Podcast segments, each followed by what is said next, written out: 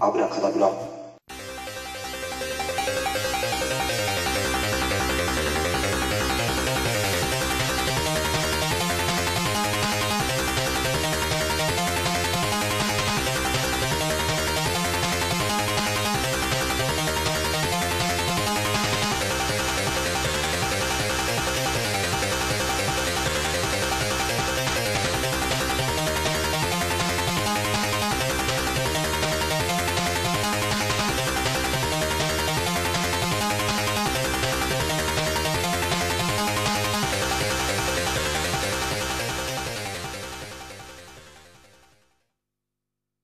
はいミスターコウキですはい、無職の、あ無職じゃない、無趣味のどうも、九太郎です。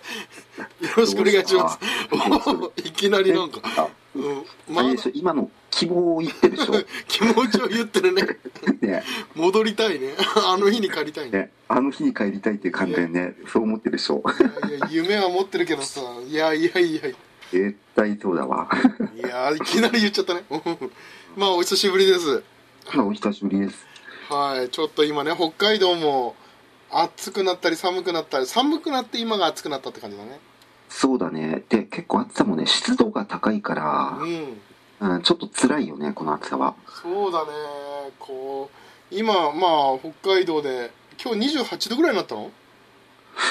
うんでも小樽はそこまで行ってないと思うんだよあ行ってねないんだ札幌の方が多分ね小樽よりもちょっと高いと思ういやーそんな感じでね北海道も夏がやってきましてうんまあ我々も夏風邪をひいたりひかなかったりうんしてますがうんまあ映画いっちゃいますかはいはい今回の映画は何ですかファミリーズシークレット秘密を抱えた家族ですおーはいいやいやいやいやいやこれ知ってるご存知の方いるのかなねこれねなんか映画 .com さんの方でちょっとちらっと見たんだけど、はいはいはい制作された年って結構古くて2009年なんだねうわあしそうだね新さん前って考えだねうんうんね震災前なんだもんねいやししかも3.5だね映画とああこれはいや2.5だよえこれはなんだこれヤフーのえあヤヤフフーヤフーは3.5ですねあーこっちねドットコムの方なんだけど、うんこっちはあ2.5低いね 映画とともにとら22.5低うんいいやいやいやいやまあこれねどんなタイトルかと言いますかまあ2.5のまあタイトル「ファミリーズ・シークレット」まあ簡単なちょっと説明をさせてもらっていいですかはいはい、えーと、アンタッチャブル、アンタッチャブルのアンディ・ガルシアが制作、主演を務め、夢をあきれあ諦めきれない中年男性と、それぞれの秘密を抱える家族が織りなす人間模様を描いたハートフルコメディです。はい、 短く、すごい短く。ああとはね、ちょっとニューヨーク・ブロンクス地区のシティ、シティ島に住むビンス、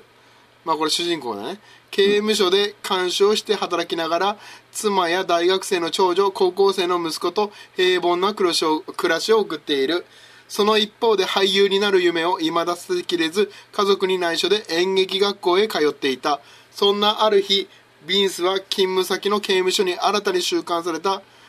囚人トニーが自分の隠しろ隠し子だと気づくトニーは母親と死別しており唯一親族でもあるビンスが身う身元を引き受けることに家族にもトニー本人にも血のつながりを明かさないまま彼を自宅に連れさ連れて帰るが点点点うん共演に少年は残酷な夢をいる夢をんゆ弓をいるうんのエズラ・ミラーリトル・ミス・サンシャインのアラン・アーキンさらにアンディ・ガルシアの実の娘ドミニク・ガルシアも出てますとおおという本当は2009年の映画で103分の映画ですねーうんいやーまうんいまあ先生これ何で知ったのやこれ何で今回見ちゃったのやっぱアンディ・ガルシアじゃないアンディ・ガルシアやっぱ先生の好きなアンディ・ガルシアが出てるっていうことでちょっと調べたらこれがあったといやーしてさアンディ・ガルシアってさうんこれね偏見かもしれないけどなんかそんなに僕アンディ・ガルシア映画を見てないなと思ってさうんうん、なんかすあんまりこの人って映画出てるよ出てるんだけどあんまり出てなんか代表作ない代表作っってやっぱりまあああんたエっちゃンバーとかうんあとままあゴッドああファーザれーはね微妙だけど「ゴッドファーザー3」そうとだねか微妙な感じだねうんになっちゃうのかなっていう気がするあとでその他うん何かあるかって言ったらパッて出てこないもんねまあオーシャンズイレブンでは悪役ああオーシャンズイレブンそうとあとななんんかかあーあとなんだろうねなんかでなんかで見てるんだよたでも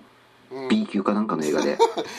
あんまりさこの人なんなんかね名前は名前がせ名前はすごい 売れてる感じがしてさなんか名前は売れてんだけど不思議なかあとはあれブラックレインだブラックレイン、ああブラックレインねあのね高倉健と最初打ち解ける方が早かった、だからそういうなんかさすごい重重いっていうかさ 重い作品に結構出てるでしょ重要なねそ歴史に残るような作品うにそう残っ出てるらからうんだからそれだけでも結構ねこの名前聞くと超大物っていうイメージがあるんだけど、なんかねいやでも見てるこれ出てる作品とかさうん他のまあだってビリビバリーヒルズチワワとかさあとなんかゴーストバスターズにも出てたんだね2016年の あ気づいたいいやわかんないどどこにいたの誰やじ自分もねうん気づいてないわそれ、これいたんだねうん、いやそれぐらいさもういいいもうここ数年はもう完全にコメディ寄りになっちゃってるんだよそうねだよねアンディ・ガルシアもねまあ今回のこのね「ファミリーズ・シークレット」もまさにコメディなんだけどさコメディなんだけどでもアンディ・ガルシアのんなんか人生がそのまんまちょっと映画になってるような気がするそれがなんかねそう今回のこの映画のおすすめしたいところなんだよねうんなんか売れてうん売れてない俳優まあ俳優という見方もできるからさ うんまあだからだからガルシアが制作したんだよねきっとねもう自分なんかね制作し主演ってやっそうだぱねうん、勤めてるっていうのは多分本人のかなりプライベートな部分っていうかあの本人の人生そのものをねそう投影させてるからねいやーなんかねそうなんだよこのしてさこの映画のまあエンディングというかまあ最後の話をするとさうんあんまりこのエンディングこのパターンないでしょ逆に今ここのパターンないね逆に最近少ないでしょこの少ないエンディングうんいやこれその時なんかね見て最初に見てさうん逆に珍しいなとあーでもこういう終わり方久々に見れてすごい嬉しかったよそうそうなんだよね、そういう映画なんだよねうんもう もうもうここまでねまあまあここまで聞いてみたいと思う人はぜひおすすめですんで、軽い映画ですね軽い映画本当に軽い本当に軽いエンディングもなんか絵に描いたようなエンディングなんだけどいやでもねやっぱこういうのってやっぱ久しく見てないからいいよねすごくね、一周回っていいんだよねうん、一周回っていいんだわすごくああまあそんな今回のねまあ今回ミスターゴキさんさまあうんまあアンディ・ガルシアまあこれなんかアンディ・ガルシアがねいやすごい押されてる感じだけどうん多分このデブ戦のインテリのこの高校生の息子さんがいやこの人に有名なんでしょきっとうん、た多分ね自分そんなに詳しくないんだけど、なんかねあのネットとか調べてみるとこの男の子はうん、評判高いんだよね女子女子人気が高いみたいだようん可愛いというなんだろうねなんかなんかあんのかな母性本能をくすぐる系かなあとなんか有名な作品出てんじゃないのか何出てんのななんだろうねちょっと僕もちょっと調べてないっていうのがあるんだけどうんまこあの人がエズラ・ミラーっていう人なのそうそうねエズラ・ミラそうだねうんいしてほら「リトル・ミス・サンシャイン」に出てた人ってうんそれぞれ誰に当たるの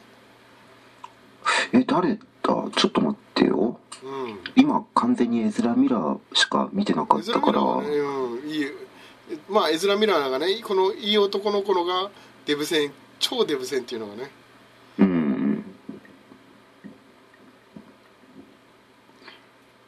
アラン・アーキンでしょアラン・アーキンうんこの人隠し子役者のあれだあ俳優のところの先生じゃないあの人かそうあの人さあの人あの人あのセッションの親父っぽいこうい感うじ感のじ人のスキンヘッドのねそうそうそういやー彼もさいや僕彼もなんかねこの映画の中の彼も良かったんだよねうん先生ってさ言われてるのにさうん役者の先生をやってるのにさうん、あのオーディションにいるとかさうん、あれすごい悲しいよねすごい恥ずかしいよしかも恥ずかしい、うんしかも落とされると最初の段階でそれをアンディ・ガルシアに見られると生徒のうん、あの時のアンディ・ガルシアの何回も見 るな面白いよねあれねそう笑っちゃうよねあれねいやーすしてまああの人もさそのあなんかねかっこつけてたのに、まあ、うん最後の方にもねもう一度先生としてさうん出るんだけど、うん、もう説得力がないというか、もう見方変わっちゃうよねうちらもねアンディ・ガルシアがもうスターになってるねなりつつある時だからさ、うんいやーまあそんな感じでねあの人もあそっかあの人がファあとはもう実の娘がね実の娘がもうガルシアの娘なのそうガルシアの娘だねうんそしてあのねストリッパー役、まあ、大学生で、まあ、奨学金がさ、うんまあみんなね隠し事してんだよねこれ全員がさ家族そう みんなそれぞれ秘密を抱えててうんでその秘密がきある秘密が、まあ、ガルシアの秘密がまあき一っ番かけでそれぞれの秘密も暴露されてって喧嘩になっていくっていうような話だねそうだね、うんまあ、だからこれさ秘密の中でもさ、まあ、このち、隠し子の彼も彼と奥さんはたい、ね大したというか大した本人は自覚がないというか、うんまあ、浮気はしちゃうまあね浮気願望はあるっていう部分はうん隠し事になるけど、ね、この隠し子のなんて何にもないでしょん隠し子隠し子ちあの隠し子の役の人息子息子何もないっていうのはほら、まあ、自分はさ何も知らないわけじゃん結局うんね結局知らされて終わりっていう、うんまあ、最後はね大団員で終わるけどさそこの部分はうんまあなんかねこの隠し子の存在がまあ家族を結びつけたという、うんなんだろうねこの話だけ聞いてると面白いのかどうかわかんないけど正直ね自分1回目見た時はうねん1回目のね前半見ただけではねあのこれダメだなと思ったんだっていう ねこ断ろうかなと思あっはいたけはいどはい中盤からねう面白くなってんうんあのーあこれもう一回見ようと思ってもう一回見て、はいはいはいでやろうって決めた自分おはーいや僕もね心配だったんだよねこれ見下、うん何回も聞いたでしょ大丈夫かあ大丈夫先か生何回も聞いてるね本当にねいいややこれ電波にシストにするって いういやこっちのアンディ・ガルシア大好きだよ僕って思いながらさあーいやでもねそれはちょっと見る余裕もなかった しファミリーズシークレットやる以上はファミリーズシークレットを主役にしないとさ、まあね電波にシストキじゃなくまうんあ、まあ電波にシストもおすすめっていうことでねういやん、まあそうだけどねほんとこれも僕ねもう一回これも見たんだよね電波にシストもうんもう一度ねうんやっぱ面白いわこれもこれであとなんかあったファミリーズシークレットに感じるやっぱりその哀愁という部分なんだろうねこのこのまあ電波に接す時の主人公の成人ジミーっていう人も、うんまあ、マフィアになって辞めて葬儀屋でまあ葬儀屋の中に衣装みたいなねなんだろう遺言のビデオを撮るような仕事についてっていううんう感じんだけどやっぱり、まあ、ギャングを辞めるぐらいだからマフィアを辞めるぐらいだからうんやっぱり才能が頂点ではないのかなっていう結結局その事業も失敗するし、うんしてあの電波に散す時の計画も立てるのにうんうまくいかないし、うんなんだろうねその部分のなんだろうねこのアンディ・ガルシアと被るものがあるよね なんかうまくいかないって感じがうーん哀愁を感じだねうーんうんやめてなんかガルシアの常にもうガルシアの人生そのもののなんかあまりうまくいかないってやつがそうこれ投影してんだよね本当にい投影してるうーんやこの中でもういいお女の人はいましたいやい ないんだけどうんいやいないんだけど別にあよかったよこかったこの映画に関してはそこじゃなくても楽しめたからねそこがなくてもうん、あとねこのアンディ・ガルシアと同僚となるあのその同じ学校に通ってる女優さんああの人はなんかいいなと思ったあけいいど女ね優さんあの人よかったよねよかったしかもなんか立ち位置もねあの人もよあの人の立ち位置が良かったねうん秘密よかったまあルックスもいいししルックスもいいしちょっとマイレージマイライフをマイレージマイライフうマイんライフを思い出す感じのあのあのちょっと切ない感じもうん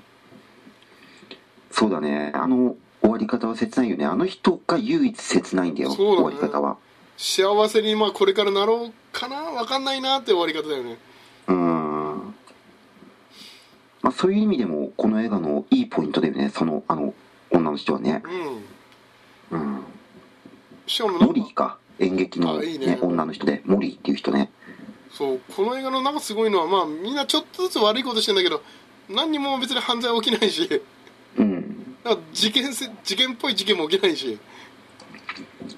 いやーまあ悪いことっていうかね悪いことはないんだよね何も本当にねうんそうだね うんちょっとなんかちょっとだけ秘密にしたいなっていうことだけなんだわまあ秘密ちょっとみんなの秘密言ってきますかそれじゃあこれからおほほほいやいやいやいやいやいやビンスがおいまあガルシアだよねまあガールちゃんおい、まあガルシアっていうかほとんどもうトラボルタ状態なんだけどそうだね うんもう何回も間違えたもんトラボルタとまあ容姿がね今うのんトラブルとちょっとね近いもんうんこれジャケットもねジャケットの取り方もねうんトラブルとっぽいけどトラボルタっぽいよねちょっと陽気に振る舞う感じのなんかちょっとイケてる感じのうんうんまあこのビンスが、うんまあ家族に内緒でうん役者を目指してると、ああいいよねうんこのでビンスの奥さんが、うんまあこのうちに来たあの隠しビ子ンビンスの隠し子のトニうんーにちょっとときめくとはいときめくっていうかちょっといろいろやっちゃうんだけどそうだねあと、まあ、この家の息子のねうんうんちょっとビニービがニこの人はデブ戦なんだよもうタバコとか吸ってねちょっと悪いこともするけど頭いいし、うんまあ、頭いいシーンはあんまり描かれてなかったけど あんまりないよねまあデブ戦なんだよねうんそうデブがもう好きだともうで娘の娘さんがはこのビビアンっていう娘さんがまああの奨学金がいなくてうん、うもんう金稼ぐのにストリッパーで働いてるとそうだねこれを家族に隠してるとうんで青年トニーは、まあ、さっき先生言ったように何もないんだとそうあの、まあ犯罪前科はあるけどね うん前科はあるんだけどその前科は別に秘密そこまで秘密にしてないんだよね、うんそうちゃんと言ってるから、うんある程度、うんうん、っていうような、まあ家族の中の秘密をみんな抱えててで特にこの秘密の中で犯罪は何もないんだよ、そうだねうんうんまあまあ大麻がねちょっと分かんないけどまあ C で言うなら大まあ麻ググレレーグレーーグでレータだイマーよはね、ね、うんうんでこの奥さんもさまあ浮気願望の奥さんもさうん、結構だって弁護士でしょこの人え何弁護士か何かでしょ仕事あ弁護士なのその法律事務所でね自分のオフィスは持ってたよねあ全然思い出せねえなあそんこかねこのギャップもなんかすごいんだよねただの浮気願望の奥さんかなと思いきや仕事はできるんだよね、うんそういうシーンをちゃちょこっと入れてたりさうんうーんあとそうなまんだあ周りも秘密っていうのはあるんじゃないそのこの「ファミリーズ・シークレット」まあそのさっきのモリーもそうだけどうんあの先生もさ秘密でしょある意味ああまあそうだね秘密だよねあれはねもうオーディション行くの多分内緒で行ってたんだろうけどさうんう見られちゃったっていうーんそうだね秘密あるねまあ演劇のあの女の人もねあの秘密は抱えてるしねそうだねこれ結構最後には打ち明けたけどもう結構引っ張るよねあれ引っ張る本当に最後の最後で写真見せられてうんいやもしかしたらまあこのね森がのし正体によってはこの作品のエンディングが変わってくるからさああまあそうだねちょっとドキドキしたけどうんあ、こんなパターンかっていううん久々だなっていううんでやっぱりあの自分的にこの映画の見どころってやっぱり、うんあのーなんだろうねガルシアの演技っていうのがすごく笑わしてくれるなって思ってうんなんかやっぱりあのさっきのオーディションのところのうんあの先生がオーディション受ける時のそうだあのガルシアのあの表情とか二さ度見みたいな感じだね二度見みたいなやついいるのってあそこら辺とかやっぱ可愛いんだよガルシアがやっぱりすごくあとやっぱりラストの方だけど、んあのモリーを連れて家に行くショーうん行くねうんあの時に奥さんに、あーはいはい奥さんが出てきたらガルシアちょっと壁のところにちょっと身隠しながらちょっと喋ってるんだよ ねおそこまで見たかといやいやいやそこも可愛かったよすごくガルシアいやーなんだろうねもうそうだねそういう見方をしてるのはそうちょっと嬉しいねまああと言ってしまえばさランチランチシーンあるでしょみんな揃ってランチ食べるとこああるねうんそこにさなんかとにあのあデブ戦の息子がさ、うんうんなんかビビアンの胸の話しだしたのあ中でそうだねしたねねしたしたしたあそこで気まずい空気になるでしょなったねみうんあそこら辺のみんなの目の動きが面白いっていうかああれちょっとねドキドキしたけどねうんそうなんでかもガルシアが自分の娘の胸をそれで見て実のとかな娘んだかからねしかでも他のみんなが誰を見るのかっていうそういうところのうん感じとか面白かったなってそうしか本当に役じゃない実の娘の胸はそんな見ないだろうっていう、うん、ね、でも見てるように見るからうんなんかすごい笑わしてくれたなっていう、うんいい笑いもらえたなっていう感じしたしてね最後の方でさ、まあ、だんだんこう成り上がっていく、まあ、あのララランドでいうね、うんエマ・ストーンが成り上がっていく感 じで成り上がっていくでしょうん役者としてさうんでだんだん役がさ大きくなっていくそのチンピラ役からなんかあのね好かれてる感じが良かったなっていううんそうだねあの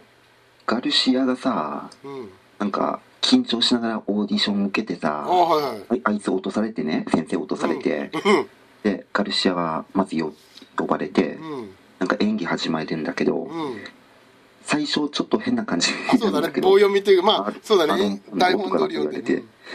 だでもだんだんさガルシアの本領発揮の演技見れてかっこいいって思わなかったうんやっぱりやっぱ違うなっていうのがねやっぱさ見るよねああいうふうにやられるとねガルシアなのにその刑務官の役をやってるガルシアを見るがなそんうだそうねそうあああれめちゃくちゃかっこよくなかったいやーやっぱりすごいなっていうねね だからやっぱこういうガルシアもうんこの映画で見せたかったんでしょガルシアは自分でねまあ苦労俺して最近コメディばっかりだけどこぞういうのできるんだぜっていううのをんこのオーディションでそうだね視聴者に見せたんだよいやー本当にそして最後の大団円ねこのもうな成り上がりましたよっていううんいやーまあねそんな感じでまあファミリーズシークレットうんまああとデンバーに死す時うんまあねちょっと僕もしつこいけどさデンバーに死す時を、うんやっぱりこの映画もね僕大好きなんだけど僕のまあベスト10に入るぐらいのこれもこの映画も何も起き大きなことは起きないんだよね正直うんなんかね事件をまあ頼まれてボスに頼まれて昔のボスに頼まれて追い返すって仕事あの息子の元カノを奪った彼氏を追い返す町からうん来るらしい結婚で結婚でまあ結婚をなんか 申し込むために町に来るからそいつを追い出せというだけの任務なのに、うんまあ、失敗を犯してうんまあ、息子もねちょっとあのー脳がなななんだろうね失恋しする前にちょっとビーフみたいな感じでさいうん貫禄あるキャラクターだったのに、うんちょっとなんか幼女に手を出すようなキャラクターに思われるようなさ、ちょっと落ちぶれた方をしてさうんまあそれはねギャングの息子あー、ね、息子なんだけどさうんまあその息子があのまあじ我々あのアンディ・ガルシアがたちが失敗して、うんまあバーで一人で飲んでると息子が来てさ、うん息子もいやアンディ・ガルシアとしてはまあそのね元彼女元カノを奪った彼氏に対して恨んでんだと思ってたらさうん息子はさむす意外に理解がある人でさ、うんいやもう俺の元彼女がし、ね、そいつ幸せになるならそれでいい彼女が幸せになるなら俺はそれでいいんだとうん彼女から、ねね、連絡来ないならどうしたらどうしたんだろうってもうその時にはすでにねアンディ・ガルシアたちは手を出してるわけ下してるわけだからさうんなんかねそのね時のアンディ・ガルシアの表情がいいんだよねなああダメだこりゃってもう俺はなんだこの先走った行動しちゃったんだろうっていううん情けない感じああそれがこの映画にもつながっもうてなんかねつながって情けない感じねそのなんだろううだつの上がらないというかうんうんねえなんかそうだね今その逆になっちゃってるもんねそうココメディ寄りがうんコメディ寄りででもなんかあのちゃんとしたやつもできるんだぜっていう感じのをちょっと出すぐらいで昔はその逆だったもんねそうそうちゃんとしたやつやっててゴでッちドフょっァーザとーもねコメディっぽいようなやつもできるんだぜっていううんいやーねまあしてブラックレインではさ高倉健と仲良くなったでしょ、うんいやーね若い若気の至りじゃないけど若い頃だからさ、うんあのシーンも良かったけどねうん大阪の街でなんかね夜のなんだろうねアーケード街を歩いてるところとかうんいや「ゴッドファーザー3」も良かったよあのうん自分は好きだけどね「んゴッドファーザー3」もねもうガルシアももうねそのいい映画にも出てんだけどあんまり目立たないとうんいやいやなんかうんなんかガルシアフォローしてる感じになってるけど さ、いやガルシア、ま あぎみんな大好きガルシアになってほしいけどさうん、レビューが一つもないんだもんこれまあねレビューが一つもないっていうのがちょっと痛いよねこれはねあほこれじゃあヤフーとかあるのかな映画 .com あちょっとヤフー映画 .com もなんかレビューありそうだねあ本当ちょっとそっち行ってみようかそしたらちょっとちゃんと書いてくれてるかなどこにあんだこれどうやって見ればいいんだヤフーさえ星だけつけてんのかなこれああそうなのああーあユーザーレビューあこれ誰も書いてないなくそえーっとねううーんいやこれ書いてないよユーザーレビュー星だけつけてるわこれうんヤフーさんこれちょっと待ってよこれはどうだろうあのはいなんだこれはいフィルマークスっていうやつなんだあけあどはいフィルマークスはいはいはうんこれにはちょっと星ついてるのとコメントがあって、いはいはいまあ、2017年7月4日、うんちょっと前だね、に感想をつけて、うんまあ、星3.5と、おお高いうん、うんえーっと、最近重めの作品ばっかり見てるなって感じだったんはいはいで、単純に笑えるコメディをと思って借りてみました。はい全員が他の家族には言えない秘密を持つ一家のお話。うん特に可愛くて、すれてない、エズラ・ミラーが見たい方は必見おエズ。ラ彼はデブ戦の春季少年です。えー、とその他の家族についてはジャケットをご覧くだ さい。かっこ投げやり笑い前半、うんえー、と結構ゆっくりした展開なんでちょっと退屈だなって感じしたやっぱ前半はねそうそうなんだよお自分おも前半見てつまんねえなと思ったんだけどはいでも後半うんでまあ後半はスピードアップあのドタバタぶりうんいいわそしてラストのエズラ・ミラーの役立たず感うん笑ったし泣いたし忙しかったしなんだかいなんだかんだ言ってこの一家最高思いのほかほっこり系でした、おそうだねいいレビューだね うん、あと星3つえまー、だいデるブ戦の息子くんおうはいマジ良い目し良い目をしている しかっこいいいやそっ彼ちはか来る気がする 来て るようファミリー系んまだいろんな形にあって需要あるなと思いましたああそうだね今多いねもう今までだ出尽くしたネタでもあるもんねこれうんあと他にはね、なんだろう、なんか、お大丈夫席ねえっと、星3 3.8の方ねお、高いねうんとかなり好き。ひたすらコメディかと思ってみたら、何気にストーリーもあって面白かっおた。おはいはい家の前では、ん家の前ではちゃめちゃな修羅場してるシーンが見ていて楽しかったし、それを向かいの家のポーチで眺めてる絵面のクソガキ感が本当に最高でした。あそ してなんだかんだんなんだか気持ちが明るくなってうん見てよかったああただモリーが家出をしたうんしてきた理由がはっきりわからなかったのですうんわがかった彼女が家に帰って幸せになれるのかが気になりましたああと、そうだねうん、まあ確かにねそこはねなんか旦那さんとうまく、まあ、けんまあ勝手なこっちの想像だよねそうだよねそれしかないもんねうんうちらの想像に完全に委ねてる感じだけどうんでもまあそこはねそう、うん、想像でいいと思うんだよねそうだねあのアンディ・ガルシャの家族を見て自分はどうできるかっていうようなさうんっていうのが、まあ、モリーの出した答えだよね、きっとうんね。いやでもこれすごいね今僕もやうやくたどり着いたけどいっぱいレビュー書いてるね、うこんの人たちはうんあ、もう一個ぐらいじゃあちょっと読んでみるかな。はいはい。うーんじゃあこれにかな。星3.1。はい。えっ、と、こりゃ、イカれてる家族。ふざけているストーリーっぽいけど、意外と面白かった。はいコメディなんだけど、なんだかんだ、心が高高くなれる終わり方でした。うん家族なんだけど、それぞれ個性や秘密があってこそ、知らされるとまた面白い。マネージャーになった人はどうだ、どうなったのだろうか。ああ、そう。もしかして戻りに行ったのだろうか。うん。あの女性の展開が気になる。しばらくしてから見たい作品の一つだと思います。そうか、まマネージャーに見えるよね。あの一やり方は。確かにマネージャーっぽい。マネージャー役になったからね。そうだでもね。演じたからね。演じたんだよね。そう、あれも演技できたからね。あうあんの人も、あの、この映画で気になるのってやっぱモリーのその、その後なんだよね、きっとね。そうだねの後とうん何があってこうなったのかっていうのがそう、やっぱ、